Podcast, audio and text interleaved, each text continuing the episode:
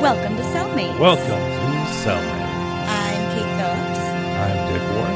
and this is the podcast where we analyze, dissect, Yep. toss two animated feature films into a Venn diagram, and I mixed up the vowels on that. You did it. It was great. Into a Venn diagram and see what happens. Yes. Uh, welcome to our show. Thank you. Uh, yeah, this this is exciting. We haven't recorded in a while. Yeah, our last episode, folks may know, was our um, Shrek It Ralph episode, I'm Uh, gonna Shrek it. which we actually recorded a while back, uh, just in case we got sick and we needed to put out something. And we've been sick all year long. Yep, Uh, that's just been happening. it's not even been two months, and uh, 2019 is. We've kind of taken turns. Yeah. It's been a fun time. Uh, we're recording now. Um, I just want to give a heads up if I am slower or slurrier, or my uh, mouth says things that my head did not tell it to. It is because I am hopped up on painkillers. Uh, Several, in fact. yeah, due to uh, a back injury. Um, so this So this listen could be at- interesting. Yeah, listen at like uh, 1.5 or two, you know, double speed. Well, you're still going to be talking normally, so they have to so alternate I'm between that button. gonna sound like a chipmunk. Yeah. Yeah. So this is while a lot talking, of work for you guys. Good luck. It's, you know what? It'll be worth it though. Maybe if I talk very slowly, Be As well. good. be macadamia nut. Oh, laughing hurts my back. oh no. It's okay. Um, Well, good thing that we don't talk about uh, comedic movies at all So, on this Kate- podcast. Kate, you may have noticed that I am uh, drinking a uh, water Uh, yes, out of a are. White Rock seltzer bottle. Well- what does that have to do with our movies today? Dick. We, so you're drinking water, right? That's And water contains the ingredients. Uh, water, water, right? Like water. Who, Um, wait. Who's hopped up on back pills? Is it me or you? And take a look at the uh, the outside of your water bottle. What do you what do you see? Is he like a fairy? Yeah. Would you say a fairy has like regular powers? Or would they have like magical powers? I, they probably have magical powers, right? Probably magical powers, right? Like they could do magic things Yeah. and like fly around. it's the same as having wings. It, it is having wings. And, the the fairy um, specifically on your water. This fairy is on top of a very small uh, piece of ice that appears to be floating in a big old ocean Of uh, Made of of water. water. There you Uh, go. so, yeah, this is this is a pretty woke Yeah. seltzer brand Oh, company. w- Go because the glacier is melting. yeah, it looks like The the, ice caps dying. are melting. The Yeah. fairy's dying. This is a really depressing seltzer. Yeah, well, that's the world we live in. Yeah.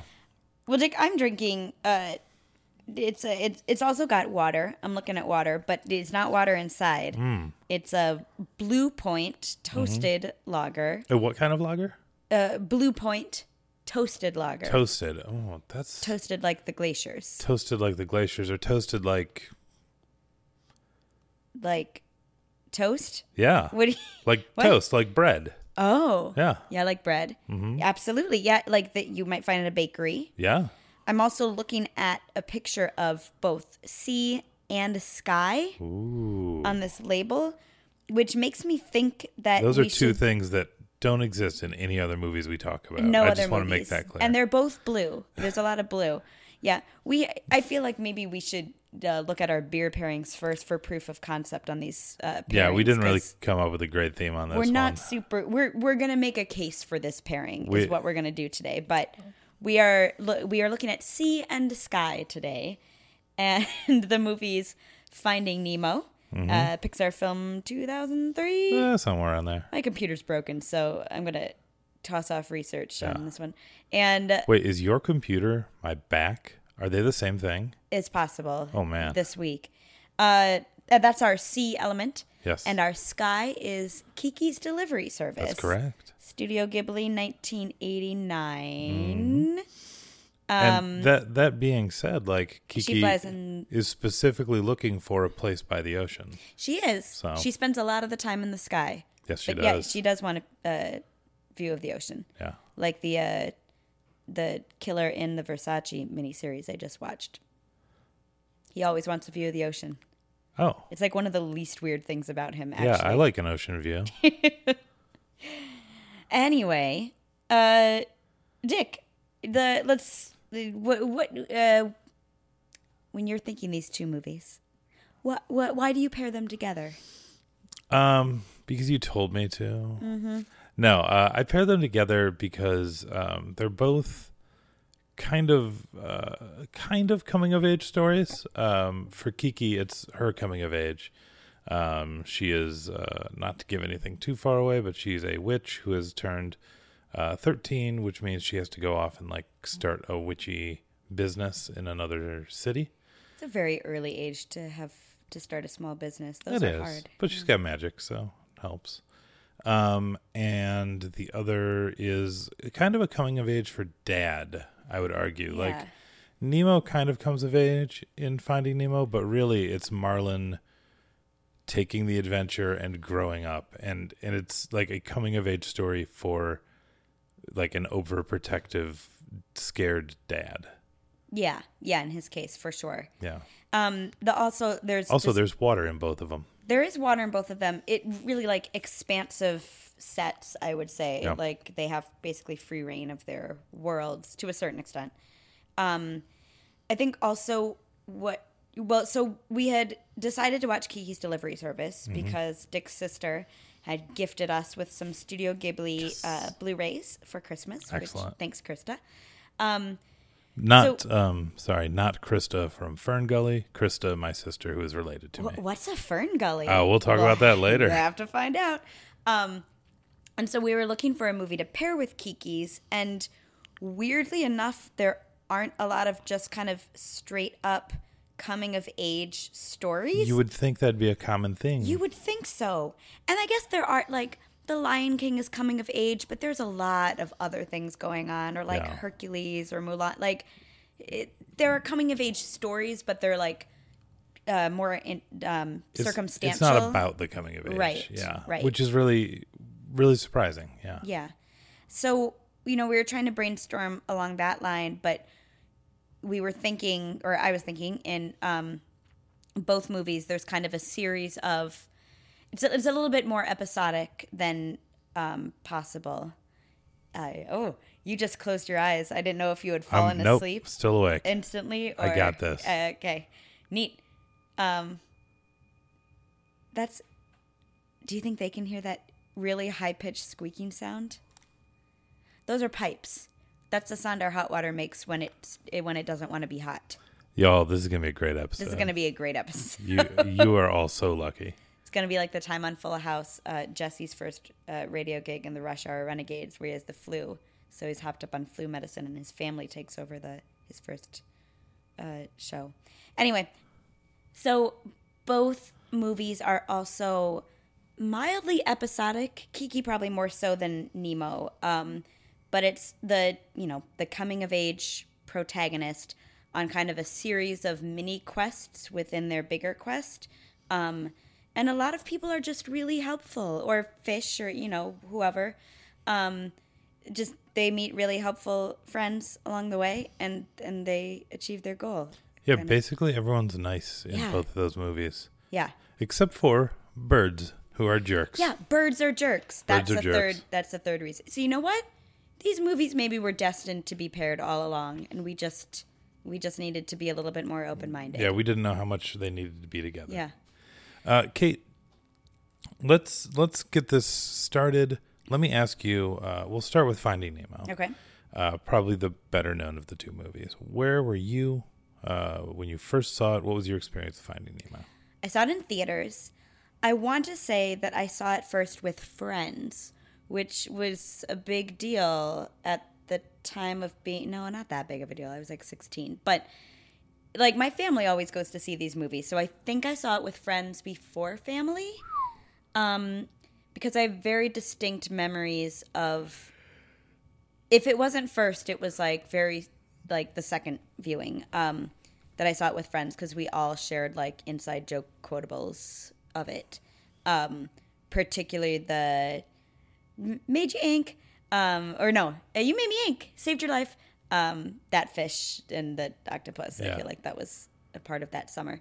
Um, and yeah, I I loved it. I, this is one of probably my top Pixar's.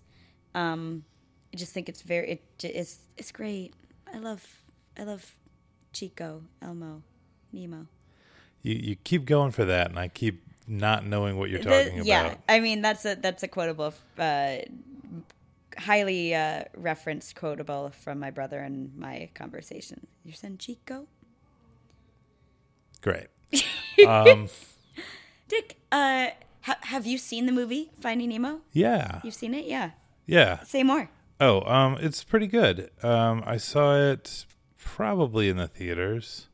I know I saw Finding Dory in the theaters. I think I saw Finding Nemo in the theaters. Um, I remember really enjoying it. Um, yeah, it's it's a it's a movie. It's about fish. Sure is. It's pretty good. Yeah.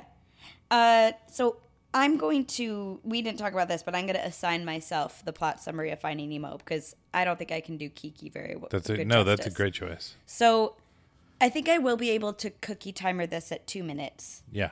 It's what we're doing, but You I better think be able I'm to do gonna be. two I. I've failed miserably the last several times. Yeah. Even when it's like five minutes, I've failed miserably. So I'm really gonna try this So time. set your sights on like 130. right? Like what? Yeah, I I agree. So, oh no, not two hours. That's more time than I need. That's more time than the movie. That's more time than the movie needs. So, I am going to uh, synopsize Finding Nemo, and great. Uh, Nemo's uh, fishy, and he has a dad, Marlin.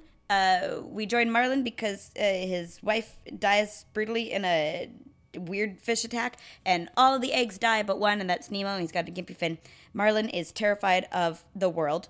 Um, doesn't want Nemo to go out or play or things.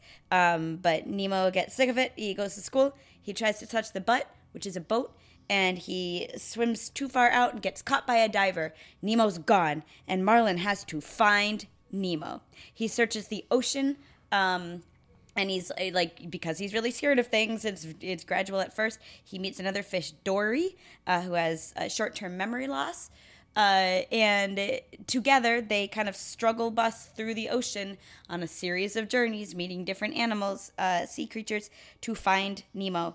Um, you find out d- that nemo has been uh, caught and put in a dentist's office fish tank um, with uh, other fish that befriend him, and um, they all want to escape the fish tank and, and back up in the ocean. And Nemo has to, you know, get over the fact that he thinks he can't do anything because of his little wimpy fin. Um, so he kind of develops a self confidence, but really, this is Marlin's story. And with each mini adventure, Marlin gets a little bit braver, a little bit bolder. He can kind of set his sights a little bit farther. Um, and they get all the way to Sydney, where Nemo is, and then they keep on not being able to get to this dentist's office. And meanwhile, Nemo and his friends are about to get stolen by this, not stolen, gifted to this uh, terrible girl, Darla, who's basically like the Sid of this movie. She kills fish instantly, not on purpose, she's just wild. Um, so there's that impending doom. But Marlin does find Nemo, or rather, Nemo really finds Marlin because he gets himself out into the ocean and finds they find each other. I was done. I, they found he found Yeah, Nemo. he The point of Nemo. story. Yeah, Nice. and they're all brave. Yeah. It's a good it's a good little movie. You could call this movie Brave. I don't know. what- I don't, I'd call they it- should just rename it Brave. I don't see call what the problem would be. Big brave fish. Big brave fish, little Yeah. fish. Big brave fish, little fish. Coming soon to a theater near you. Big brave fish, little brave fish. Well, that's- Perfect. That's That's that's got a ring that to rolls right off the tongue. Two for big brave fish, little brave fish, please. Um, this movie is a like, it is easy to summarize quickly because, again, it's just like a series of he meets sharks. He thinks he's going to be in trouble, but the sharks, the fish are friend, not foods. Yeah. and uh, then he meets some fish, a school of fish, played by John Ratzenberger, uh, times infinity. Uh, then he meets some turtles. Then he meets some pelicans.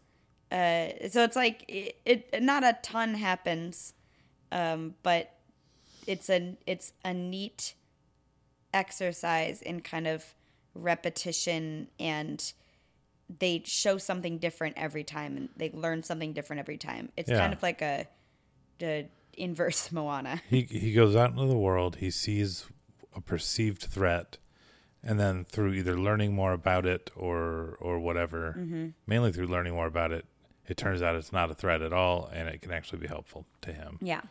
And trusting too, right? Like that's Dor- Dory is written as a very really well written foil to Marlin because she just trusts everyone and is very yeah, let's do it. That's fine. And it's there's it's interesting, right? Because she has short term memory loss. She doesn't necessarily know that there is danger. Um, and Marlin has like the kind of the curse of this memory that's haunting him, this trauma. Marlin would not go into an abandoned theme park. Dory would. Yeah. Do- well, yeah. Yeah. Dory would go into an abandoned theme park in Yeah. Tangiers, Morocco, because there was an awesome off-model Lion King mural Which you in could, Africa, which you could see from the road. but not as well. Uh, not I as wanted not to as see well. all of the characters. Those terrifying men just sitting near empty rides. I wouldn't say they were terrifying. They were the danger was uncertain. Yeah. They could have been really friendly. Nope. I don't know. Those sharks seemed really mean too, but they 100% were very friendly And then they tried to until kill them. Until they got the taste of blood. yeah. But only the one. The other ones didn't mind so much. They didn't all go we're back on them. I'm I'm good Reference, with, I'm- boom. I'm, good with no sharks attacking me. I nannied two girls for a summer. I think the summer after this came out. And the littler one, she was four, was terrified of Bruce the shark. Yeah. Like she could not be around any reference to Finding Nemo, any like shark picture. Like she was terrified. And I get it. He's mostly nice, but when he's not, oof. So Kate, what is your experience with our second movie of the day, uh, Kiki's Delivery Service? Never heard of it. No. Uh, the, uh, I saw it for this podcast. My brother, who is interested in Studio Ghibli and, all, and a lot of Japanese pop culture, um, had kind of recommended it to me before as like, you should maybe see this movie. Oh. It's a, a Japanese animation movie that doesn't have really large, terrifying animals in it. So you might not hate this one. Um, but it just kind of like he has always described it and i don't think he's wrong as a slice of life movie which didn't necessarily pique my interest so i just never saw it um, so i saw it for this podcast and it was very slice of life but it was also very entertaining and interesting to watch i didn't find it, it, ironically being a slice of life i didn't find it quite as like slow or empty is the wrong word. You've used better words to describe Miyazaki, but like it's not as uh It seems more event driven, yes, yeah. Um, not which- necessarily plot driven, right? but event driven. But, There's like, not one a lot of scenes staring at a landscape for like 5 minutes. Right, and one thing did often lead to another thing, Mm-hmm. which was uh, a lot of um, what you found difficult about like Spirited Away was Right. like we're doing this scene, it doesn't do- anything with the scene before, it doesn't Yeah. do anything with the scene after. I guess it feels even with the, you know, the whimsy and the magical elements, it feels more grounded in reality. Yeah. As opposed to the other two I've seen is Howl's Moving Castle and Spirited Away, where it's like, are we in a dream or a Right. nightmare? Maybe, un like it's unclear whether or not you're in the real world. Um, so maybe that helped too, Yeah. or just made the experience different. But I, I quite enjoyed it. It is my favorite Miyazaki so far. Yes. Yeah. Oh man, that's that's really building up to Totoro. You, I'm. It, I mean, there's a cat bus, but he's not Yeah. scary, right? Yeah. Okay. Well, Oh no, um, uh, Dick, you you have seen this movie too. yes. Both the, both of these podcast movies you have seen. Yes, um, but I'll specifically talk about the one I haven't talked about yet, which is Kiki's Delivery Service, um, which I saw, even though it's earlier in the Ghibli library. I saw it. It was maybe like my last or second to last one when I like was starting to complete them. Oh, interesting. Um, uh, when whenever we get to the Totoro episode, I'll talk more about it. But I was like raised on that movie because it was one of the three like movies for kids at my grandma's library when we uh, when we went up to visit her. Um, so I once I realized that Studio Ghibli, it's like you know, oh, it's this weird movie from when I'm a kid, and then I find out like, oh, other people like it, and they make more movies There's like a this. bunch of weird movies. Great. um, so I saw like uh, Princess Mononoke at Comic Con in 1999. I saw, uh, you know, I, and then I just like started catching up all the all the rest of them because I was like kind of obsessed at that point. And Kiki's, I think, was one of the last ones I saw because it's like l- little girl witch delivery. no swords. Like, no uh, okay, pigs. it's not like it's not like the most exciting plot. So I think I dove into it the the latest. Mhm. Um, but since I saw uh, since I initially saw it, I've seen it a few, few more times. I find it really relaxing, Mm. really like weirdly reassuring. You know, there's not like a big cataclysmic event happening. It's just like, hey, I got to get this going. Can I get this going? Yep. Okay, cool. Yeah. Yeah. It's kind of nice to Yeah. not have any like hanging looming danger. Yeah, like the worst danger is that like she won't get a delivery on time Yeah. or that like she'll she'll have trouble fitting in socially. Yeah. Like Or those birds. yeah. But just because it's a cartoon with magic doesn't mean that you have to beat an ultra demon at the end. Right. Right. Which I I really appreciate. Like the the fairly low stakes Mm-hmm. of the movie. Mhm. Make it a nice calm watch. Nice. Yeah. All right, Dick. You got two minutes on the cookie timer. I'll let you take a swig of your global warming fairy Mm-hmm. Global warming water. fairy water. Sorry, climate change. Because why would it be snowing? we one day we'll have a national leader who reads. Hmm. One day. We'll see. We did all right for like 200 years. Anyway, I mean, but also like slaves. Yeah, I was gonna say a lot of those people owned slaves. we haven't done well as a country Yeah. in general. Hey, let's just get this cookie timer Let's going. just get the cookie timer going. Let's talk about Japan instead. And action. All right, there's this girl named Kiki. She is a witch. It's her like 13th birthday or right near it. Um, she sees that the moon is full and the sky is clear, and she decides that this is the day she's going to go off to become a witch, to do her witchly duties and like open up shop in a new town. Uh, she does that, and along the way she like gets kind of lost in some weather. She stays in a train for a while. She gets out of the train and she ends up in a town where it doesn't seem like they're super familiar with the idea of a witch. Um, but she sets up you know she tries to set up shop. She makes a couple deliveries because she doesn't have like her mom is like a potion expert she meets another witch who's like does charms or something or fortunes but kiki all she can do is kind of fly her broomstick okay but she can kind of fly a broomstick okay, which is more than most people can do. She sets up shop with a nice lady who's uh, who's a baker who like needs some help around the place. She makes some deliveries. Uh, at one point, she drops a thing because she's attacked by crows, and oh, she's got a talking cat voiced by Phil Hartman. Sure does. Uh, and the thing that she dropped look was a toy that looked just like that cat. So she had the cat pretended to be the toy. I forgot about that. It was it's amazing. There's a dog that just like decides it loves the toy and so carries it around. Uh, that's like the worst peril. Um, she eventually finds that doll. Uh, she swaps that out for the cat. She oh yeah, there's like a dirigible. There's like a, a blimp landing in town. She goes to see it with a boy that she kind of likes, kind of doesn't. Uh, but it's it's nice. I don't know. That's all I got. In in the end, she set up her her small business. It She went does. okay. She comes of age. Yeah.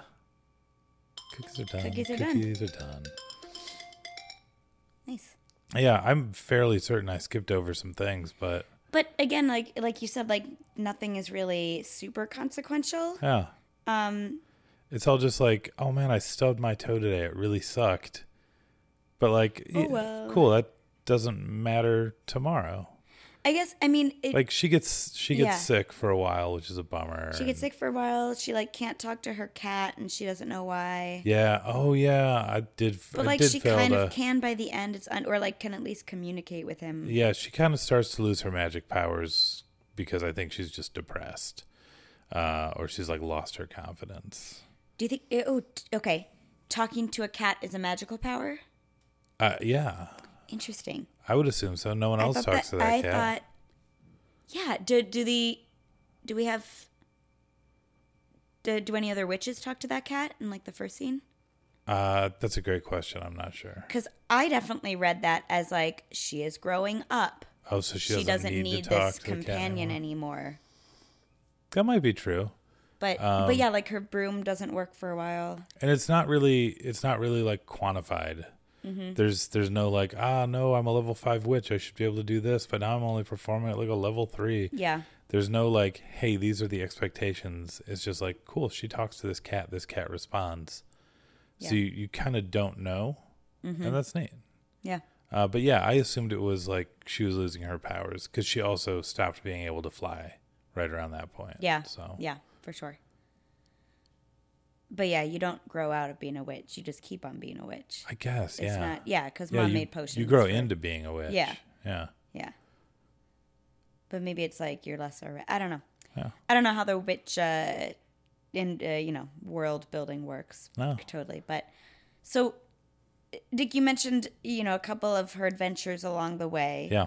Um, what what are your favorite adventures she goes? That you the cat toy one is the cat toy one is is great because uh anytime that uh Miyazaki draws like shivers going up and down someone's body it's amazing. And when it's a cat it's even better. Yeah. um and I think I believe he does that like a couple of times and it makes me laugh every time. Uh I love that big dopey dog. Uh yeah. like that dog is amazing. Yeah. um yeah so that that whole adventure is fun and like she meets janeane garofalo Yeah, Yeah. who's like essentially playing Janeane Garofalo, and she's just kind of hanging out and drawing this artist who drawing ravens uh, in a cabin in the woods by herself. yeah that's pretty cool Yeah, um she uh what else she there are those two old ladies that she like bakes with for an afternoon. oh yeah she just like hangs out with some old ladies mm-hmm. that the end like and and she takes uh the thing that they baked like she she Yeah. helps them get an oven up and running and then she takes the the herring cake or whatever yeah, to where it's supposed to be delivered and it's this girl's party and she's like oh grandma made me this stupid cake that i hate and like it breaks your heart a little bit it does. um but also, like that's the end of it. Like Yeah. you see the girl later, but there are no like lingering anything. well kiki does not care for her Sure. Right? But like because we when we see her later, it's when she's hanging out with boy, Mm-hmm. and those girls like pull up in a car. Right. They're like, "Yo, you want to come hang with us?" And she's like, "Nah." But also, she's like scared of the boy. Yeah, he comes on a little strong. He does come on a little strong. He's he's really excited that she's a witch. Like Mm-hmm. he's very interested. I I I feel like he's he's like a, a little bit borderline, but also like Yeah. he's he's excited and curious, and she's giving him no response. it feel yeah it does in in this day and age Yeah. feel um an awful lot like like exoticism like oh you're a witch like i've never dated a witch before Yeah. um but he's just also like an awkward preteen Yeah. like early teen so it's it yeah it works by the end Yeah, and we see that he's a he's a pretty pretty decent dude, Mm-hmm. or he seems to be. He's trying to fly. yeah he's trying to fly in like planes like Yeah. not as a not on a broom Right. Yeah. In- well, he's trying to fly a bicycle. bicycle plane A like it's bicycle got plane. wings yeah Yeah, it's a really really cool idea. There is a lot of motifery of flying, right? Brooms and that bike thing and the blimp. Yeah. Um, do you what have you thought about why that might be? I think um in some ways like I, I whenever I think flying, I think freedom. Mm-hmm. Um and so like I think of Kiki not being able to fly very well as being like, cool, I'm not yet ready for this freedom, Mm. but like by the end, she's great. Mm-hmm. Um, I see that kid yearning for freedom. I see like everyone like wanting to be in that blimp- as like Yeah. kind of like a we just we want to be up and away and doing our own thing. But then the blimp like goes Titanic, right? Well, it goes Hindenburg. If Hinden- really there gonna, we go. If we're really gonna do that, There we go. There's the metaphor. or the reference. Not even a metaphor. Um, it's an actual blimp. yeah, it uh, it it like crashes. She saves the day. Oh my god! I said there was no actual high stakes. She does like save the day at the end. She kind of does, but like I didn't remember that scene till just now. Yeah. Also. because it kind of as soon as that scene ends, the movie's over. Yeah. So what what does that say? No one can be trusted with freedom? I don't know. That's too deep for a Tuesday. freedom is a is a facade. Yeah, We all come crashing down in flames anyway. great. What a great movie. So Cool. in Okay, so those are some like temporary stakes. Yeah, But in each of these like not having seen the movie before, in each of those kind of interactions at first there's like and I don't know if it's written in intentionally or just like I've been burned by Miyazaki in nightmare scenarios before Uh-huh. that like you know you meet those like you know that that big old dog and you're like oh no he's gonna tear Jiji to pieces. And you meet those old ladies and you're like oh no are they gonna turn into birds and then go to their terrifying giant baby and feed him? Like yeah, so there's all for me there's like a moment of like mistrust of like do like this seems normal but also it seems like it could go really wrong and then it doesn't. Yeah. everything is fine. Um do you feel like that's written in or do you feel like that's just me being paranoid I mean, I feel like to an extent that's written in. She comes to the city very optimistically. She's like, "Yo, I'm going to be your witch," and they are like, "Who are you?" and get out of my way. And I don't care the answer to the first one, right? Like Right. they're just like, "Go away."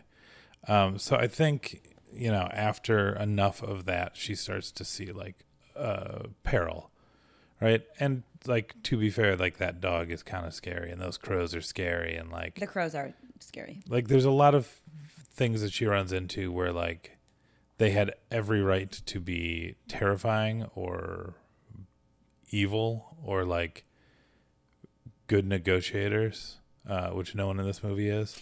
No. Um, but like uh, they had all these opportunities to do that sort of thing and they never really do. Everyone's just like hey how's it going It- Yeah. cool. Do you want to live upstairs and just like deliver bread for me every once in a while? You can stay but like here also free. if you don't feel like it that's fine. like that's cool too. Like yeah that's the kind of that's the kind of people we're running into here. Yeah. Similarly in finding nemo marlin runs into a lot of potential danger or a lot of things that that specifically scare him uh, rather than things that specifically uh, read as ominous to us. Yeah. um it's, it's, uh, tell, talk talk more about that Well, so I, I think after Dory, the first people they run into are those sharks.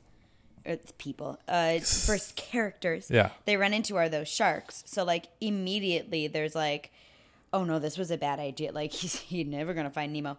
Um, and so it's it's more exaggerated than in Kiki, but there's kind of this, oh, this is going to be real big trouble. Oh no, it's not. Like they're they're vegetarian sharks. Yeah. They're you know um, Meat Eaters Anonymous or whatever their club is. yeah Um, And then yeah, when he sniffs the blood, there's danger, but it's it kind of subverts all of these and yeah, I'm not. I mean, they really they face real dangers too. Like the jellyfish are actually yeah bad, but I think there's also an like there there's trust right built into that situation because they encounter the Ratzenberger school of fish, and they say take take the crevice, like don't go on top of the trench, and so. But Marlin doesn't trust them. He's like, no, the top looks safer. This looks scary. And they go on the top of the trench, and there's a field of jellyfish that like Dory almost dies because she is stung so badly. Um, so there is real peril there, but it's because Marlin didn't trust. And and I don't know if necessarily you should trust a shark who presents as a shark. Like that's uh, it, it's it, the messaging is I'm not quite sure exactly what to draw from like that situation, but Yeah. um, But a lot of it, I feel, is Marlin just being scared of everything right, and just like, cool, like you might be right to be scared. Mm-hmm. Like, if they had just completely avoided those sharks, I'd have been, I would have understood. right, Um, but like, uh, a cover is not the book, Mm. As they say in uh, Mary Poppins Returns yeah, they say it. in that like twelve hour long song. Oh my gosh. Uh yeah, and the, the you know, Dory's just keep swimming, I feel like is do you know, it becomes their mantra whether Marlin likes it or not. Yeah. Um but yeah, the same with like you know, d- there's a lot of good visual design here and like even the turtles, they're not scared of them once they meet them, but like it's this big looming shadow and they don't know what it is and it's these like very hilarious turtles. And same with the whale. Mm-hmm. Yeah. The whale is giant and scary, and they Yep. get kind of eaten by it. Kind of. Kind of. Yeah. They get, they get they get into its mouth. they get into its mouth, uh, but then it helps them. Yeah. Um, and uh, yeah, I, I, that's one of the things when you were talking about like in Kiki, how the stakes are kind of low, so it's a nice, easy watch. I feel that, especially in rewatches of Finding Nemo, that I know there's no like single big bad guy or like, you know, extended threat of like our character, you know, our heroes fighting against each other for like five scenes. Like Yeah. he's mad at Dory for like one scene. Um, everything gets resolved very quickly if it falls apart, which which I enjoy, and then I feel like I can maybe linger more on the themes and the Sure. you know the message of trust and bravery and all that, which I which I quite enjoy. Oh. Yeah. So, uh, so at the end of both of these stories, Yeah. our characters, our protagonists, have maybe learned something, maybe not. So Marlin learns what to trust. to- Yeah, he learns. I mean, he learns that uh, like to trust in other people, trust in his son's ability to deal with life. Uh, like let him make some mistakes. Um, and I think he learns uh, just not to be scared of everything, because uh, while you can do your best, you can't prevent bad things happening to yourself or the Yeah. people that you love, and that's just part of life. Yeah. Um, yeah, and I think like from moment one, he's like super overprotective dad. By the end, he's kind of like, all right, I'm still a little protective, but go do school Yeah, stuff. you- you can only change twelve percent. Yeah. but uh yeah and and i love the character of marlin i think everything about this movie is very carefully and very well written in that you don't blame marlin for kind of you know being like this is me and my son we're by ourselves yes we're in this bubble like Yeah. you see what he had before you see what he lost Yeah. and that devastation and of course he doesn't want to lose the one other you know the one family member that he has And left. that that one thing that ties him to his wife. absolutely Like, absolutely It's it's the one thing they have together. to his wife to a time where he wasn't scared of all of the things yeah.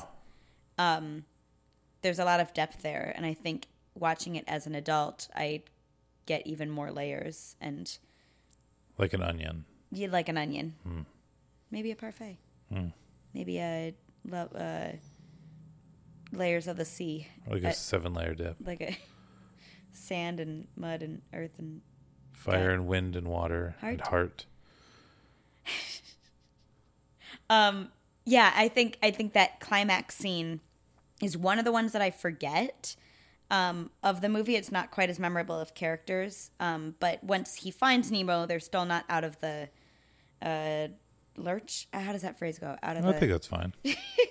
um, they get caught by one more net and there's a little bit of like uh one more thing Oh yeah. but he has to like when he has to trust nemo that he can you know swim up and he has to trust that you know by working together everyone has to swim down so it's like trusting that nemo's going to get the message up trusting that all the fish are going to swim down together No. instead of just saving myself.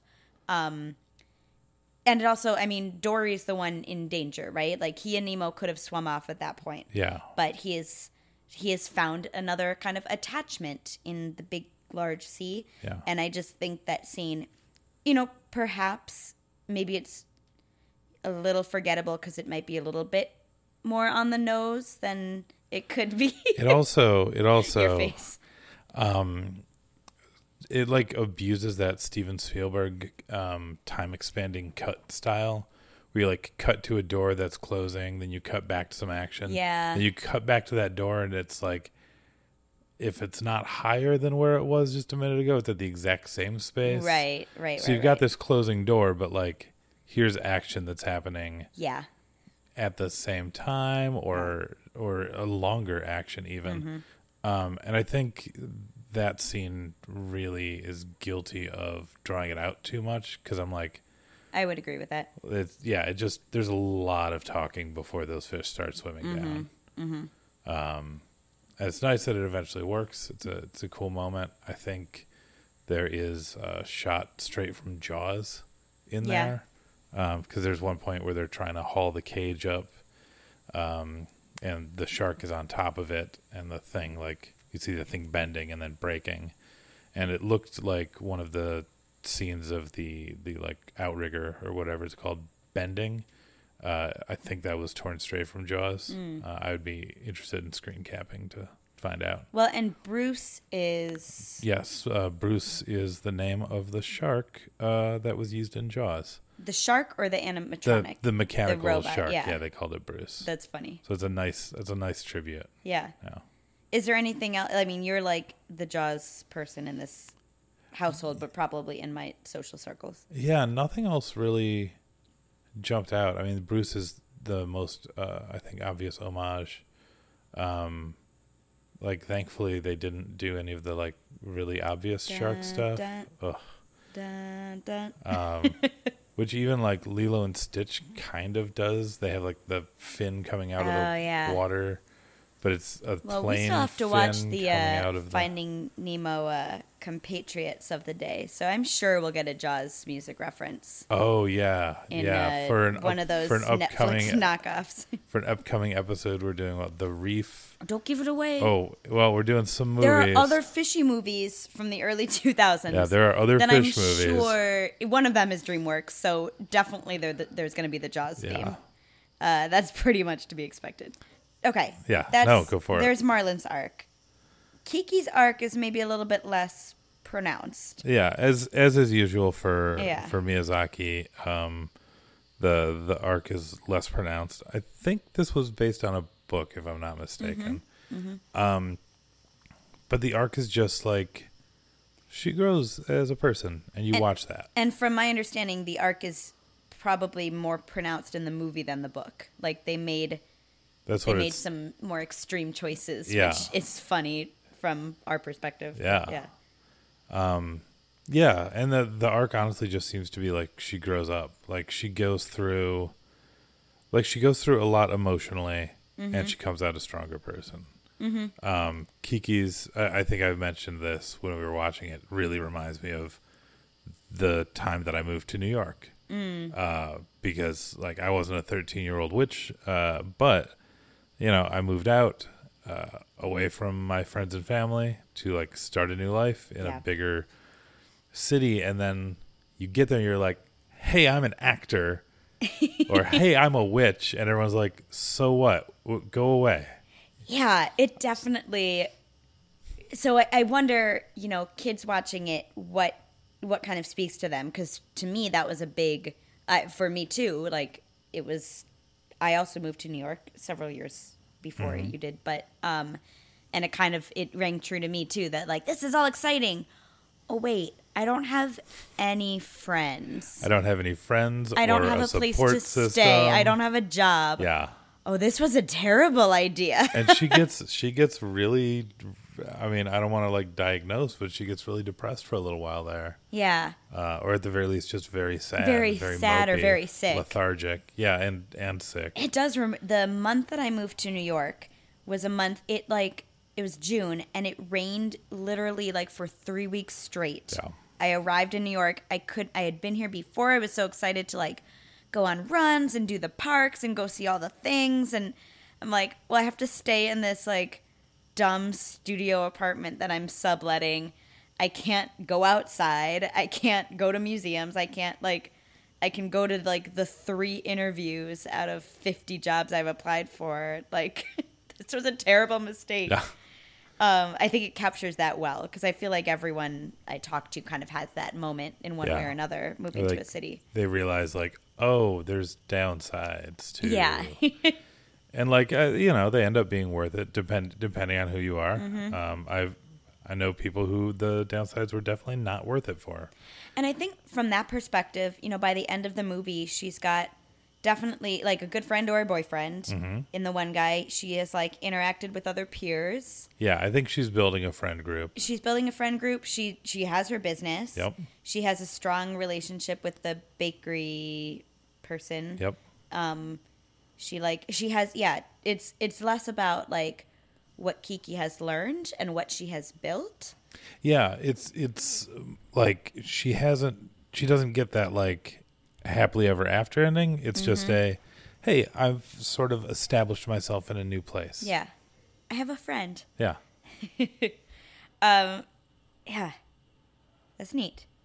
I like that. And um, we had read um, Miyazaki's notes for this edition of the DVD Yeah. or the Blu-ray. Um, I'm hoping there's like slightly a translation issue because he like it was very strongly like females when they come into the working world are very immature and they don't know what they're doing and they're bad at being adults. Let's let, let me take it let me take it back one step because I believe he said girls. okay, okay. There's a different kind of guy that says females. Females. No, that is true. That's Um, absolutely true. But yeah, yeah, like in one way, I'm like, oh, cool. Yeah, you're not wrong. Yeah, like a, a girl who's like just getting into the working world, you're Yeah. gonna like. Then I'm like, wait, Miyazaki, what are you saying here? also males. Like Yeah. this is everyone. Um, but he like he really enjoys a strong female or a Yeah. female lead, yeah. um, which I think is really interesting. Mm-hmm. Um, yeah. So like, yeah, reading reading his reasoning behind some of the stuff was like, Maybe this and it might not have been it might have been published with the Blu-ray, but I think he maybe wrote it in the late 80s or early Right. 90s. So there's a little bit of like maybe there's translation, maybe there's some decades thing. well, and But it- it- it came across a little s- bit like slang and Girls are like- immature until Right. they learn how to work hard and wash a floor, Yeah, which which scans in his movies. I think we're three for three on floor washing. in There's a lot of washing washing 'cause floors. There was floor washing in Howl's Moving Castle, Yep. which you've seen, but we haven't discussed on the podcast. yeah, There's floor washing in Spirited Away, Mm-hmm. and there's floor washing in this. there is. Like, I, I'm trying to think off the top of my head of Miyazaki movies without floor washing, and like maybe Princess Mononoke and probably Ponyo because a lot of that happens underwater.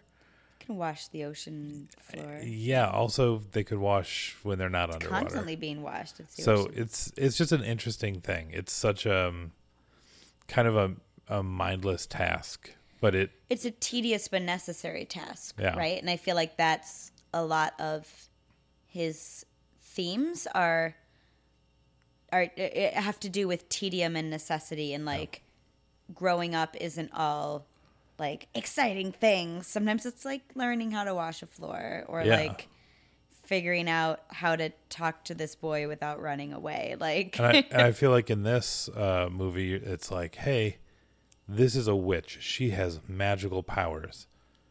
What? Oh man, what's her trouble today? She's having trouble drumming up people for her small business. yeah.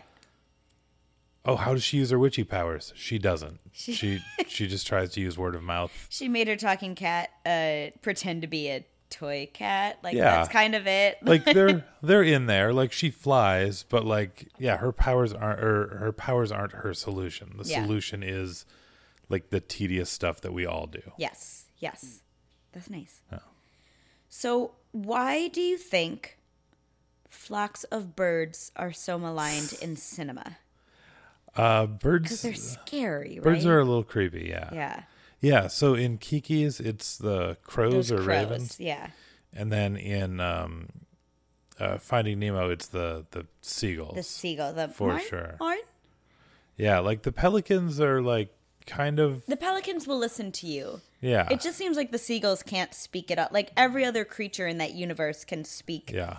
a common language, except maybe the whales. But Dory maybe can speak whale. She maybe can't. It's kind of unclear. It's unclear. and then like Finding Dory, it looks like she can speak yeah, well, but also the Phil Dunphy whale. that who, like- whale might just have been a nut. Yeah. So who knows? Uh, yeah. But those seagulls are mean. Yeah.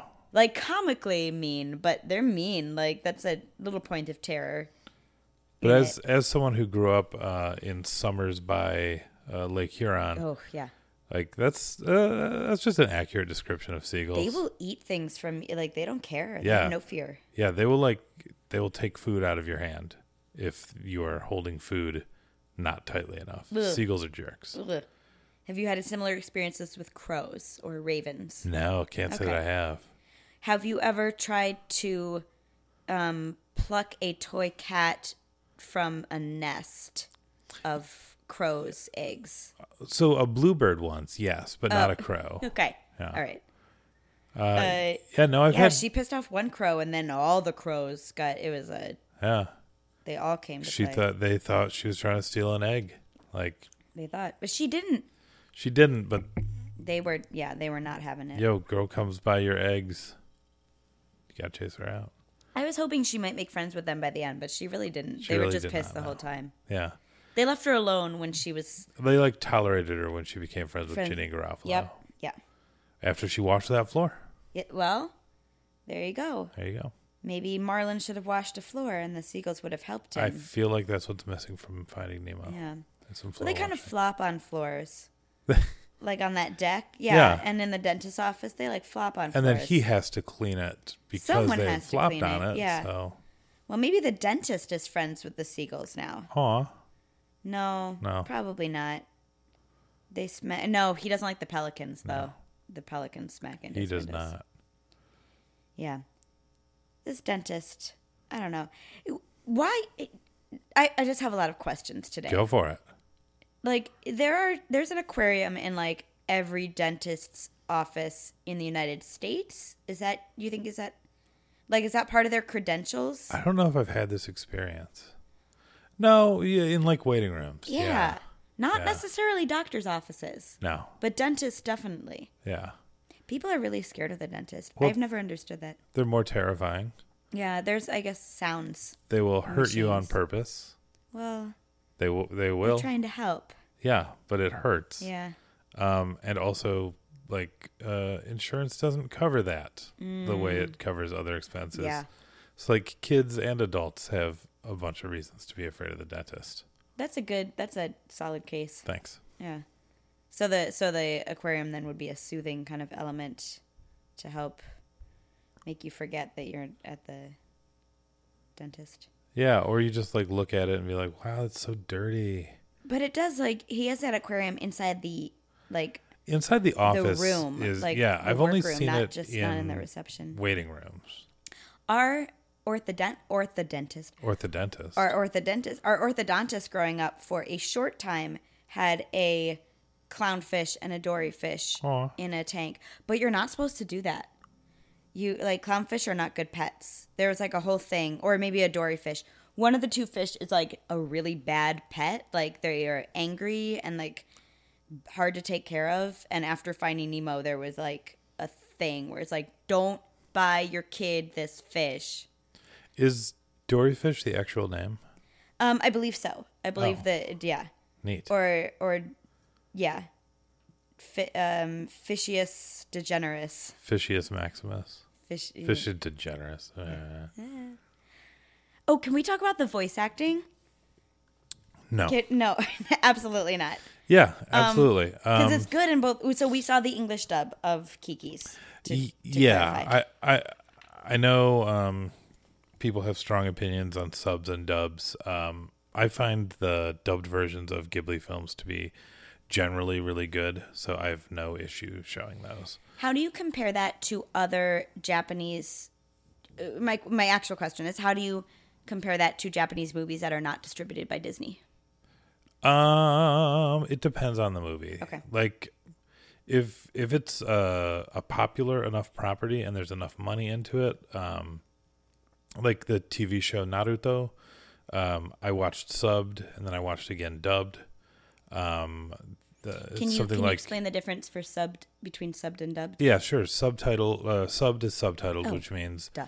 we're in the Japanese language. You're hearing Japanese, but you're reading English at the bottom of the Got it. screen. Dubbed, of course, means that you've got English dubbed over. Um, you know, movies like Akira, um, like like really big releases, I find to be generally good. Um, but if you're looking at something that's either newer or has less of a budget, um, then they can be really bad. Mm-hmm. Um, and also, you know, there's a difference between translation and localization, which you've experienced Yeah. um, in watching Disney films in Spanish. Mm-hmm. Uh, that like, oh, they didn't just translate this song; they try they they like tried to make it They are poetic translations. yeah Yeah. um so like there's a lot of a lot of japanese will be like um like uh th- there'll be a word that basically means like this guy. Oops sorry.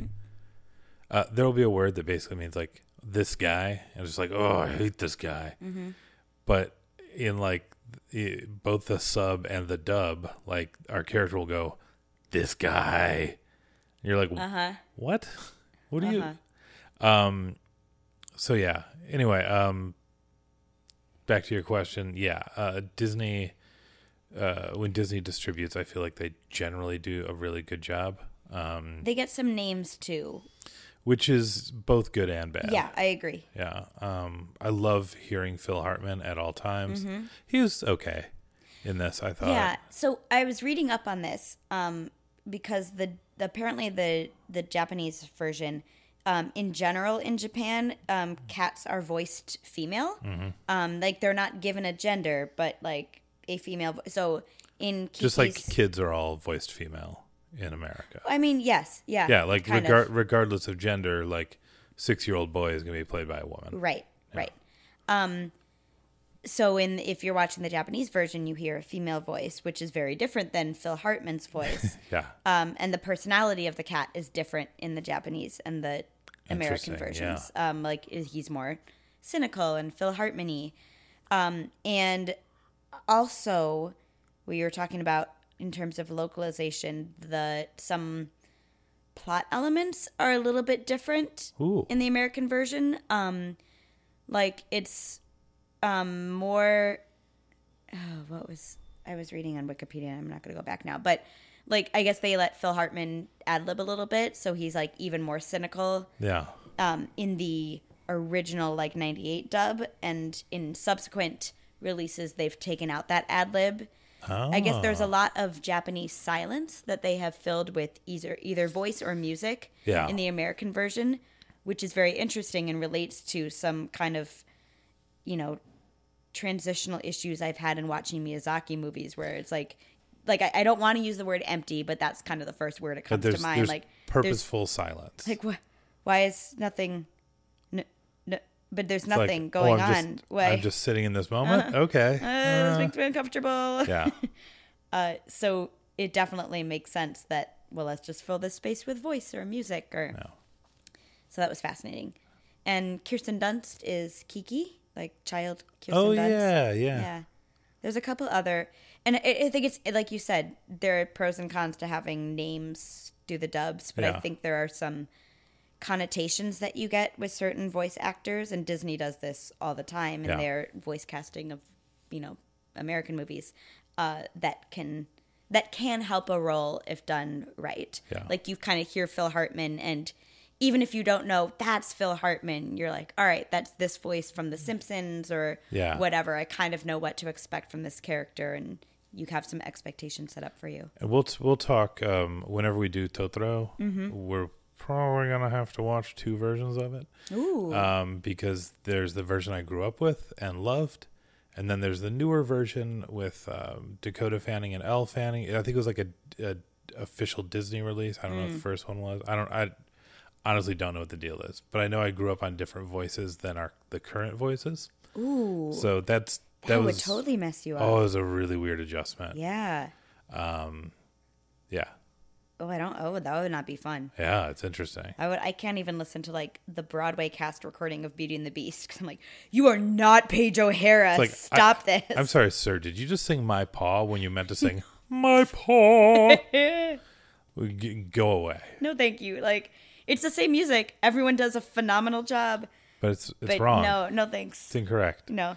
Um, s- let's talk about the voice cast of Finding Nemo. Uh, Fish is DeGeneres. Fish is DeGeneres, So uh, who was like my favorite comedian at one point when I was like 12. yeah, because she was like a scatterbrain, and I've always been kind of a scatterbrain. And like, I think Ellen DeGeneres is funny. yeah, I think it's a it's a you know fun hot take to be like oh, Ellen DeGeneres is part of the mainstream like which she is now. She's Yeah.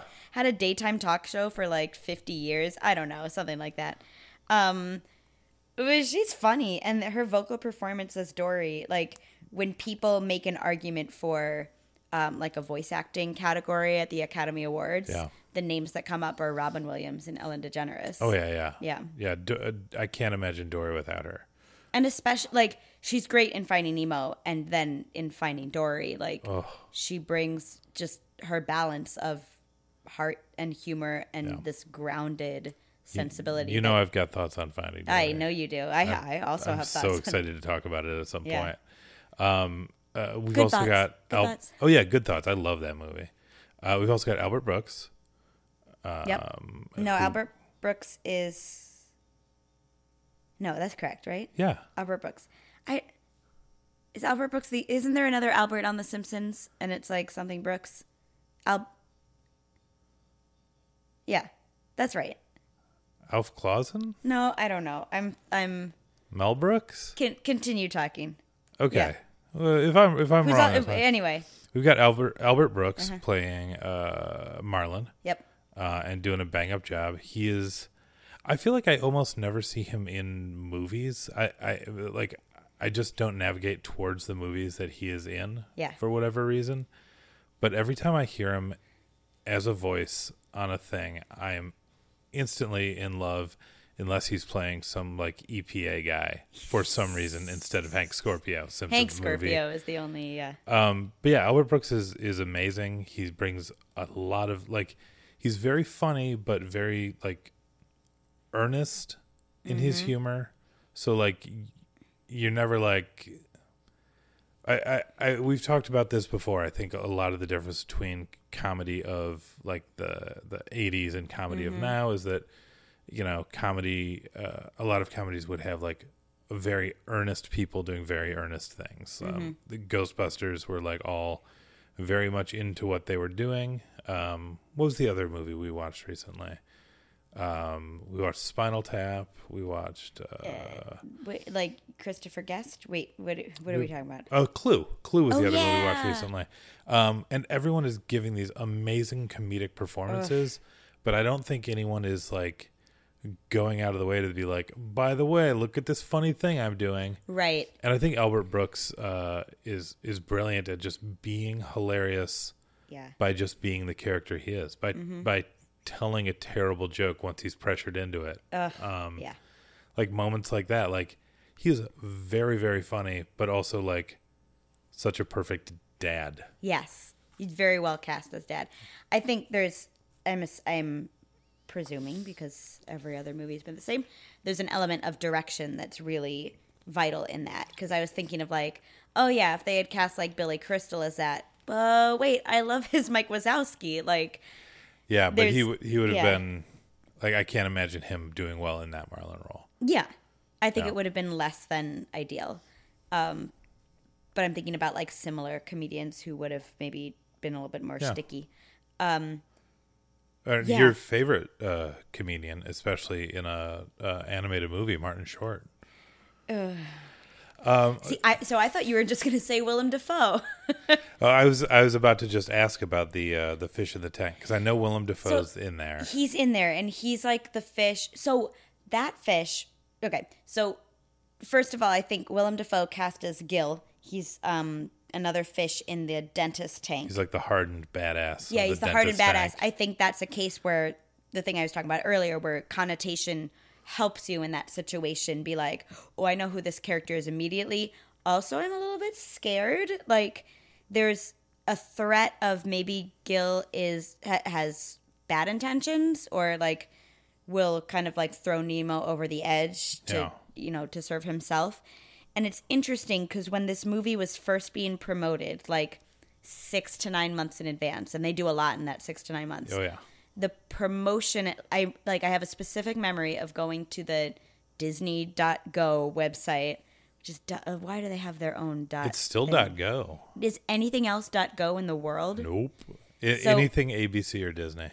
and so that's why it runs poorly Uh, no, it runs poorly because it's not a well-designed site. great uh i'm gonna blame the dot We'll, go we'll do anyway. this as a special bonus episode where uh, where we have me and a couple of other web designers just criticizing Disney's site. great that sounds fun actually kind of. Uh, so I have a specific memory of going to the website and like looking up like what are these like they had like some very initial character descriptions and Gills was like like a kind of like a rough and tough fish who may not be all that he seems like they set him up to be a villain Right. and I'd be very interested in kind of doing some more research on early drafts because I can see that he could have gone that direction and it would have been a different movie, right? It Yeah. would have been kind of like a Papa Croc situation. You love going back to that. I'm so glad I know about So Papa Croc. It's again, horrifying. So can you again refresh our audience's mind Oh, in case they haven't listened to one of the other episodes where you referenced Papa Croc? Gladly. Papa Croc is a Julie Taymor original character. Uh, she wanted to replace the second half of The Lion King, like take out Timon and Pumbaa, have Simba run away from Scar, and then run into this kind of Vegas situation in the desert run by this scheming Papa Croc who acts like a father figure to Simba who falls for it because his father has just died, has been murdered in front of his face. And Papa Croc basically like is a is a dog fighting uh, pimp. I don't know what the official term is. Uh, he runs a he runs a animal fighting ring, and This- Simba This sounds a lot like gladiator fights against other animals in the desert for audience amusement. this sounds a lot like the WWE. I wonder if Taymor was actually trying to tear down Vince McMahon I mean, and his weird father relationship with all of his wrestlers. Yeah, I mean, you've said the WWE is basically like a Carney story, Oh, yeah. like, and that's what this would be too. Yeah. Anyway, Gil had some Papa Croc potential, but thankfully they didn't go that route because Yeah. the only real uh, way to honor the Papa Croc story is obviously by putting Hades in that role in Hercules. Public theater, I'm looking at you. You got a couple months to figure this out. They are redoing Hercules. They are end of uh, August. Oh. So just Papa Croc. D- d- talk to Just Julie Taymor, but don't it. talk to her too much because Yeah. you're gonna j- just just ask her about Papa Croc. I, I will say about Gil though, when he when I first heard his voice, I did not think like, oh, I'm scared, oh, I'm worried. I thought, is this is this James Woods? No. Is this wait? Is this uh, Kevin Spacey? No. Oh, okay, I know who it is. like It's the other creepy one, yeah. Mm-hmm. his voice didn't like immediately register to me, and I think it's because it was so like a nuanced performance Yeah. or so low key a Mm-hmm. Yeah, there are some good people. So I think it's about that time. It's about that where we time. start wrapping things up. Yeah, We're gonna do uh, what we call the uh, Final cut. cut. Final cut. Uh, final cut. Final cut. Ba-da-ba-na. Cut. It's the final cut. Ba-da-bum, bum. All right. So uh, first part of the final cut is. Oh man, Kate, what's the first part of the final cut? It's scene shout out, Dick. Oh yeah, I love doing a good scene shout Yeah. out. Do you have a scene in the top of your head for? Uh, we do one for each movie. we is that correct? We each do one for each. do you have one on the top of your head for either movie? You can start this. Oh man. So in uh, the short answer to that question is no, but Okay. I will bullshit my way through. Then you know what? I can I can start this off. Yes, that's even better. Um, I will grab a uh, scene uh, that I particularly liked from Kiki's Delivery Service, um, which is uh, just her, uh, Kiki, uh, helping the old ladies out. We mentioned it earlier, but specifically, like, and and you you called everyone out in this movie for being a bad negotiator, which they all are, but also like they're just nice people, which is nice. So like Kiki is supposed to take a delivery from this um, older lady to her granddaughter for her birthday. It's the the herring cake or whatever herring pie. She goes over and the oven's not working. And Kiki's like, "Well, I'm sorry. I'll just be on my way." And then the old lady's like, "No, no, here, here's the money though, because I promised you money. You came all this way." And Kiki's like, "Well." This is too much money, so now I'm gonna do some chores Yeah. and she like she fixes the or she gets the old wood burning oven up and running which is really a nice sort of like hey just because something's old doesn't mean it's not useful uh, which is great in this scene of two older women. Um, and she does just general chores around the place. Um, but while this like kind of sweet scene is playing out the there's like the the main old woman and the main old woman's friend. And she goes and gets Kiki's broom and pretends to ride it around. and She's delightful. just like it, it, it right behind this sweet scene, there's an old woman riding around a broom and going wee. it's it's really lovely, and I think like again, like showing that the old oven is still useful is a really nice sort of you know play on like hey you know w- everyone still has value um and, i think it's just nice to see people being like really nice to each other without it being like saccharine sweet. Just mm-hmm. like oh no you know what? It, i will t- i will give you this money. Okay you know what? I'll take that money but i'm going to do some chores just because i want to. Yeah. you know it's it's it's very nice. People and being nice to each other. and they're like they get along very well. They have a nice little conversation. It's fun. Yes. i i swear i'm not i'm not the most boring guy in the whole wide world. I just i like people just being nice and making pies Yeah, it is really delightful. Uh, for Kiki's, I'm gonna go with like maybe the only scene of tension in the movie, which is harkening back to the conversation we were having about moving to a city for the first time. Like when she lands in that city oh yeah for the first time, and like she's just been soaring in the clouds. She like had a conversation with one witch in parallel transit, but otherwise it's pretty much just been Kiki looking around and hanging out with her cat and uh, sleeping on a train. And he, she lands in the city, and it's like a cacophony of noise. There are so many people and cars, and she's like totally caught off guard. She just wants to like find uh, where they welcome the witches, and there's like a police officer. He's like, "You can't, you can't be on that broom. I'm gonna write you a ticket." And then like he gets distracted, right? Yeah.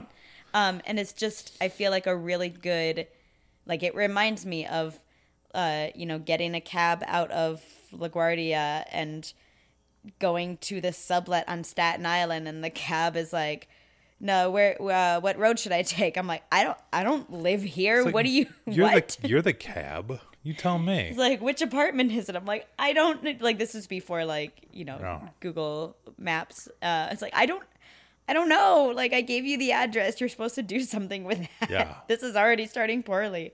Um, and so I feel like it it captures that well. That kind of this is all really exciting, but also like I can't get anything done. Um, kind of chaotic. yeah it's kind of that that overwhelming i've just come to a new place and i just want to park and then go in Yeah. and that's the most trouble Yeah. I've ever had with anything in my life. Right. Is trying to park somewhere. Yeah. Right. Yeah, that's a good scene. Yeah. Yeah. Thanks. Um, I'll jump on some Finding Nemo now. Fantastic.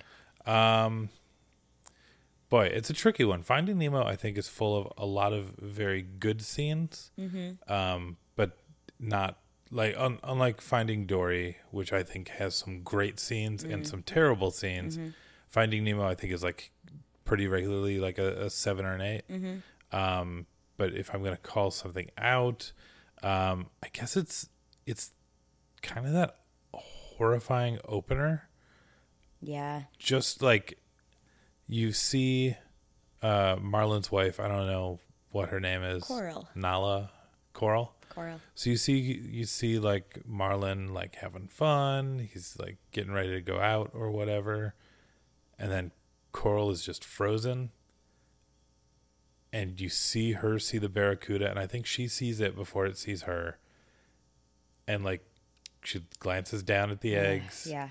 and Marlin's like, "No!" And it's like this this very, um, uh, it's not like nuanced because it's it's pretty obvious, yeah. but it's like this, like if that were a human actor, that would be a really subtle move. Just the eyes down, Yeah. eyes back at the threat, eyes down, eyes back at the threat. It's nuanced for an inevitable moment. Like as soon as you see that barracuda, you know exactly what's going to happen, Yeah. and the way it plays out is really dramatic and like Yeah. makes your like you you met these characters 30 seconds ago Yeah. and they yeah And I felt more tense in that moment Mm-hmm. than I thought I would rewatching it. Because I've seen this movie, you know, five or six times. Mm-hmm. Not like an insane amount, but I've seen it a few times. yeah But still, watching it again in that moment, I was like, "Oh no, I know what's going to happen," but still, Ugh, oh no. yeah that's played really well Yeah. What about you? Um, I, I'm I'm same. Like I, there's a lot of good scenes, and I think there's a lot of good dialogue exchanges. But it's like you know four lines back and forth. Like they give you kind of like a like a drop mic moment, and then they kind of move on. So it's hard to call out a scene specifically. Um, but I'm gonna go with the the two going to school scenes Ooh. because there are good like so uh andrew i know i know um, dick is a big fan of ted talks in general eyes just rolled into the back of his head andrew stanton the director of finding nemo um, gives a really great ted talk that will I'll, I'll link to um, and it's either shortly after Finding Nemo or because he directed Finding Nemo, there's a lot of Nemo reference. It's like how Pixar tells a story. Yeah. Um, and he goes through all of these like so-called rules of the Disney Renaissance and like how they broke them all and um, and it, it's it's just really interesting from a creative perspective and a storytelling perspective. And um, so the the the school scene are kind of a textbook like bookend scenes. Like it's the same scene but beginning and end. But I think what what Pixar I'm gonna say does really well. I think they may be exiting a golden age of their studio in some respects, but I think what Pixar does really well um, historically is execution of like they're not doing anything totally revolutionary um, cinematically or storytelling wise, but they just execute it better than almost anyone. Yeah.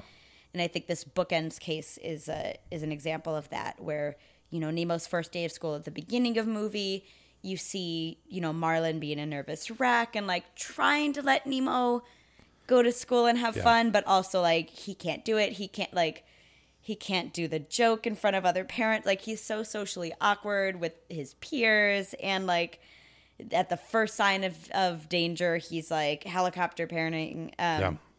and there's also I just really love the uh, manta ray teacher. Also, the, there's nothing to see. Yeah. And so at the end of the movie, once Nemo is found and they're back safe home, um, it's basically the same chain of events, but like Marlin tells a better joke to his peers because he's had to interact with all these different creatures in the Uh-huh. ocean and like get his point across. And he's like still nervous about Nemo, but like he's learned that Nemo can take care of himself and he has to trust in others. And so like it's not as night and day as you might expect in um, a movie like this. Yeah. Um, but there's like enough nuance. There's like enough that changes and enough that stays the same that it's really satisfying as a final scene. yeah. Um, and I think it's it's just it's done really well. It, it's a great like, here's what happened in this movie. Here's what you're taking away, and you know, Here's how our characters have changed. twelve percent. Yeah. Yeah, and Yeah. it's it's it's really great in that it is not like uh, it's a super obvious rule. It's but uh, uh like so the show don't tell right. Like Mm-hmm. don't tell us that Nemo is. Uh, or don't tell us that Marlin is more confident. Show it to Yeah. us, and like Yeah. it just it shows it to us, eh, like you said, in a scene that we are all already familiar with. Mm-hmm. There's like a couple of big moments in the scene the first time. We see all those moments in the scene the 2nd Mm-hmm. time and how they're just different enough. Mm-hmm. Yeah, Yeah. nice, very nice. Dick, uh, who's your MVP of Nikki Ki- Ooh, ooh. with the hybrid? No. Uh, let's No. just call it Kiki's and Nemo. Okay. Yeah. Um, So uh, we pick one MVP from both movies. That's correct. That's correct. Cool. Um, it's really hard not to say that big dopey dog because I love that big dopey Yeah. dog so much. Um, no, it's that big dopey dog. I love that big dopey dog. He's like my favorite thing. Uh, when I, I, I think um, Miyazaki does a lot of things well. Obviously, I, I think one of the things he does really well are like slow moving, kind of dopey characters who like they're slow moving, they're slow thinking, and they they're not they don't necessarily care what anyone else thinks. Like that dog is just kind of like, cool, this toy is mine now. Cool, I'm gonna walk outside now. Da da da. He's just like in his own world, just does his own thing. Yeah. I don't know. I like him. He makes me happy. Yeah. What about you? You got an MVP? Uh, My MVP is um the uh, the I, I always go more abstract with these, but the flying sequences in Kiki's. I really like being at her like point of view, Yeah. like the the camera being her eyes, and just kind of soaring over this town. And when she rises up to kind of like view basically like a you know Google Earth but actual Earth. Yeah, she like Version of it. she it. rises up Yeah. into the sky, To be able to read her map, her physical map better. which is yeah, uh, amazing. and i feel like that's like the like my favorite kind of dream that i have is like just like flying over a landscape and i can like go up and go down and kind of zoom where i want and Yeah. it was very real like relaxing and satisfying um yeah Nice. good work on the flying Yeah, absolutely. So we've got uh, some crossovers to talk about. So Kate, uh, if you're going to take two things uh, or one thing from Kiki's, one thing from Nemo, and put them together, again, this can be abstract. This can be parts of the creative team. This could be characters. This could be songs. Whatever you got. If you could take two things and cross them over, what would those two things be? I think it would be. Uh, this is this is um, not reliant on actors being alive. Sure. Okay. Uh, Phil Hartman's Jiji and uh, Willem Dafoe's Gil, uh, Ooh. detective series, Oh, because they both have that kind of like film noir voice. Uh, and I don't know if like Gil rolls around in that like plastic bag he kind of escapes in, or like uh, the, Jiji carries a fishbowl around. I don't I don't really know the mechanics of it, but I think they'd be a good team. I think like there could be like a, a running gag of like, oh, Jiji wants to eat the fish, um, but like Gil can handle himself, yeah, uh, and they they go around solving mysteries. nice. Yeah. That's pretty good. Um, cool. So here's my crossover. Uh, as I've said, I love Phil Hartman. Almost anything he's in, I'm very excited about. I think he was fine as this cat. Um, I see what we're going for with this kind of cynical thing, but he's also a little overprotective. He's also like comedic without being necessarily jokey. All right. So I think I want Albert Brooks playing this cat. Okay. No. Yeah. Not James L. Brooks Not James L. Brooks. from The Simpsons, That's but the Al- other one. But Albert that's, Brooks, There, that's where I got confused. also often on The Simpsons. Yes. Yeah. Oh, nice. Yeah. Okay. Well, we could give Phil Hartman a part in Finding Nemo. oh yeah, probably, let's just right? let's just cross that right back on over and. Oh, he'd be uh, a great dentist. oh, he would be an amazing. I know he's like supposed to be Australian, but Yeah, if Phil, but if Phil Hartman could figure it out. yeah, look, Yeah. just give Phil Hartman like five or six different lo- Yeah, roles. He's he's fine. He and Ratzenberger could like tag team the school oh of fish. Oh my god, that'd be great. Yeah. Yeah. Yeah. There's oh, plenty of. Oh no, he should be also all of the seagulls. That should be just his voice going mine, mine. mine. It'd be great. Be, it's it's perfect for his voice. All right, final, All final, final cut. So, Dick Ward, Yes, Kate. Phillips. if you're going to take, let's say Kiki's delivery service, and either do one of three things with it. okay, re-release it as is, uh, release a special edition in some form, or throw it in the vault, never to be seen again. What do you do? Oof, that's a tough one. I, I'm not throwing this in the vault. Obviously, I think it's a great movie. Um, the hard part is, I kind of, yeah, I want to do a special edition All right. because there's one thing I didn't talk about, and it, it's because it makes me sad. Um, Joe uh, uh, Hisaishi, probably said it wrong again. I keep meaning to look it up before we record, and then I don't. That's okay. um, is the uh, the guy who composes all the music for uh, most of or all of the Ghibli films, and there's a song in this that just sucks. It's a real bummer. I forget what it sounds exactly like. It's it's just like um uh if like if you're happy and you know it or something like that. It's like a very kiddie song and it drives me batty when I'm listening to the soundtrack.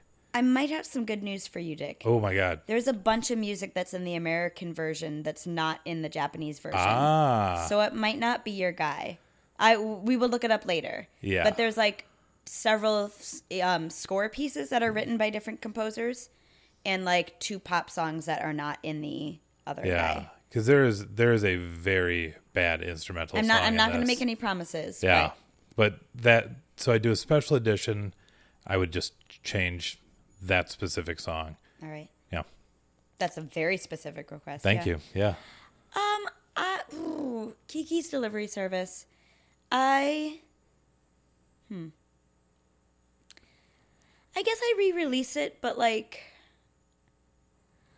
I think it's I think it's more interesting as an adult. I don't have the comparison to Yeah, like yeah. have watched as a kid, but I think there's more to maybe relate to as an adult. I don't know, like maybe like going to middle school or high school for the first time and not knowing anyone and thinking like this is what made me special at my last school. I feel like it could be maybe a good like college campus movie night. It could it be the new uh, Oh the Places You'll Go? Yeah, maybe. It's not as catchy, right? Like it's a little bit longer. Yeah. Uh yeah, I don't know really what I special edition on it because I don't yeah. Yeah. I think it all it fits together evenly. I think it looks, you know, coherent and Nice. cohesive. So I re-release it, but I don't I don't necessarily you don't necessarily target need to kids. like evangelize it to kids. Yeah. Yeah. Nice. Cool. Yeah. So that brings us down to Finding Nemo. Mm-hmm. Um, So Finding Nemo. yeah. given the choice to re-release special edition or vault what do you do I think this just gets a re-release. okay Here, okay, but if I am going to special edition, boat boat. If I am going to special edition that, thank you. Mm-hmm. Um, here's what I do.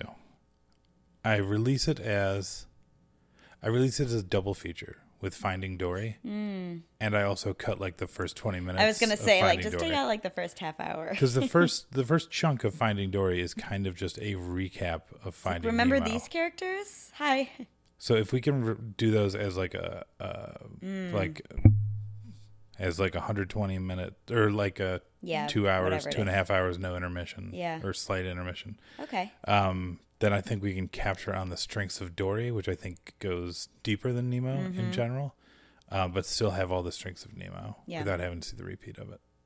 yeah i like that Woobity woob. i yeah i think in general a re-release is closest Yeah. I don't think it would hurt anything to maybe update a little bit of the visuals in terms of um, blending forefront into background.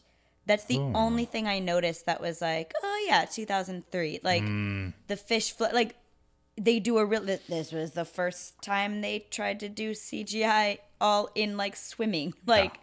Um, but I think there are a couple scenes where, especially if it's like a uh, not a wider angle, but I, I guess I noticed it in like the first scene with him and Coral, that like okay, this looks like fish that are floating over a backdrop of water Gotcha. as opposed to like fish in water. yeah. And I don't, you know, maybe it's just that scene and my either my eyes adjusted or the animation got better. I don't know, but I think there are just a few things where I'm like, yeah, I bet that would look better if it was animated 15 years later. Um, so just some maybe some touch up Nice. uh, CGI mastery. I don't know what that. I don't know what that would be called, but Ma- magic. yeah, magic. Yeah. No, I think other, that otherwise, I think it's yeah. I think that makes a lot of sense. I also think, uh, thinking back on it now, I would get rid of any scene where you see Nemo f- face the camera oh, yeah, his face kind of looks a little bit. like Edgy. as soon as he like faces directly into the camera, it looks like the Sega Dreamcast game Seaman, which was a fish with a human's face on it. Ugh. It's really uncomfortable. Thank you. Um, but yeah, like it just kind of looks like a floating head. yeah, So it's it's like yeah. it's- There's some it like only happens once or twice, but when it happens, I'm like, oh, yeah. There's some like under eye like bags yeah, on both like Marlin and Nemo that like you look too close from a weird angle and you're like, oh, I don't, Yeah. I don't want to look at this anymore. nice. But yeah, So, uh, that- couple, of great movies. yeah. Sea and sky. Yeah, Sea and Sky. That's uh, sky, Uh, sky and yeah, sea. surf, surf and turf, surf and surf and surf air. and foul, foul. I don't know. Anyway, uh, thank you for listening to the Cellmates podcast. If you want to reach out to us, you can do so at Cellmates on Twitter, uh, Cellmates podcast. Cellmates podcast. Sorry, Cellmates podcast on Twitter and Facebook. Cellmates podcast at gmail.com if you want to email us. That's right. and uh, for Cellmates podcast, I am Dick Ward. I'm Kate Phillips. Bye. Mine. Mine. Mine. Mine. Mine.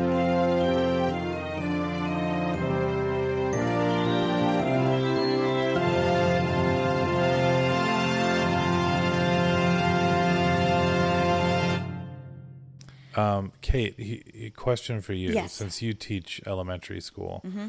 uh, how would you compare Finding Nemo to Baby Beluga?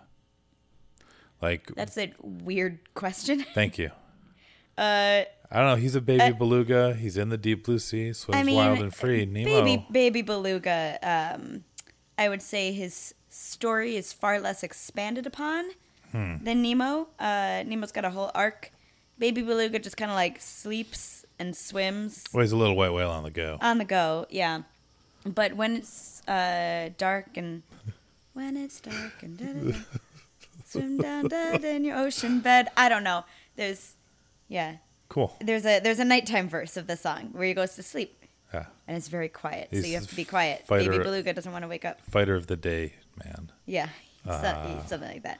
Cool. Um, It- so okay, Yeah, That's, no, go for it. There's Marlin's arc.